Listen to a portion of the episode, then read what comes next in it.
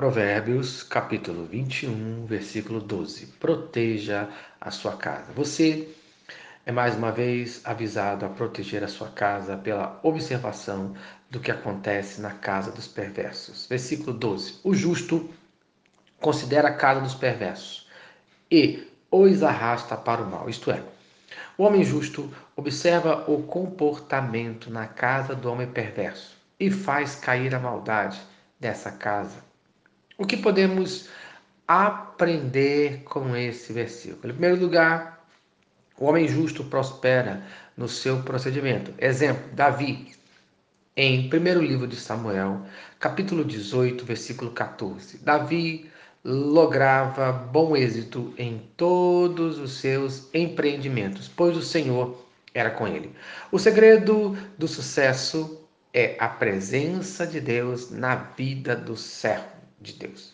Resultado da presença de Deus em nossas vidas, primeiro, em relação aos inimigos. No primeiro livro de Samuel, capítulo 18, versículo 15. Então, vendo Saul que Davi lograva bom êxito, tinha medo dele. Isto é, veja, o rei Saul tinha medo do sucesso de Davi, pois ele tinha a presença de Deus. Segundo lugar, em relação aos amigos, aos conhecidos. Primeiro livro de Samuel, capítulo 18, versículo 16. Porém, todo Israel e Judá amavam a Davi, porquanto fazia saídas e entradas militares diante deles. Isto é, Davi tinha um contato com o povo que viu seu sucesso. Da mesma maneira, acontece com o servo de Deus. As pessoas ao nosso redor observam a nossa casa, a nossa família, o nosso comportamento. Uns, infelizmente, terão inveja, outros se alegrarão com o nosso sucesso. Em segundo lugar, o homem perverso fracassa no seu procedimento, conforme o versículo 12.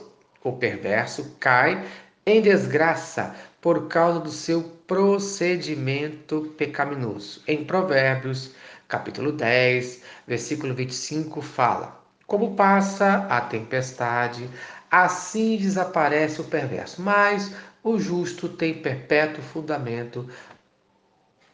Conforme temos ainda na parábola dos dois fundamentos, a casa na rocha e a casa na areia que se encontra em Mateus, capítulo 7, dos versos de 24 a 27. Quando a tempestade passar, o ímpio não existirá mais, pois a sua casa não está protegida. Conforme fala no Salmo, capítulo 37, versículo 10. Mais um pouco de tempo e já não existirá o ímpio. Procurarás o seu lugar e não o acharás. Isto é, o tempo curto que o ímpio tem é a demonstração da certeza que o mesmo será castigado por seu procedimento maligno. Então, no dia de hoje, proteja a sua casa, firmando a sua vida na rocha, que é Cristo Jesus, conforme 1 Pedro, capítulo 2, versículo 6. Eis que ponho em Sião uma pedra angular eleita e preciosa, e quem nela crer não será de modo algum envergonhado. Amém.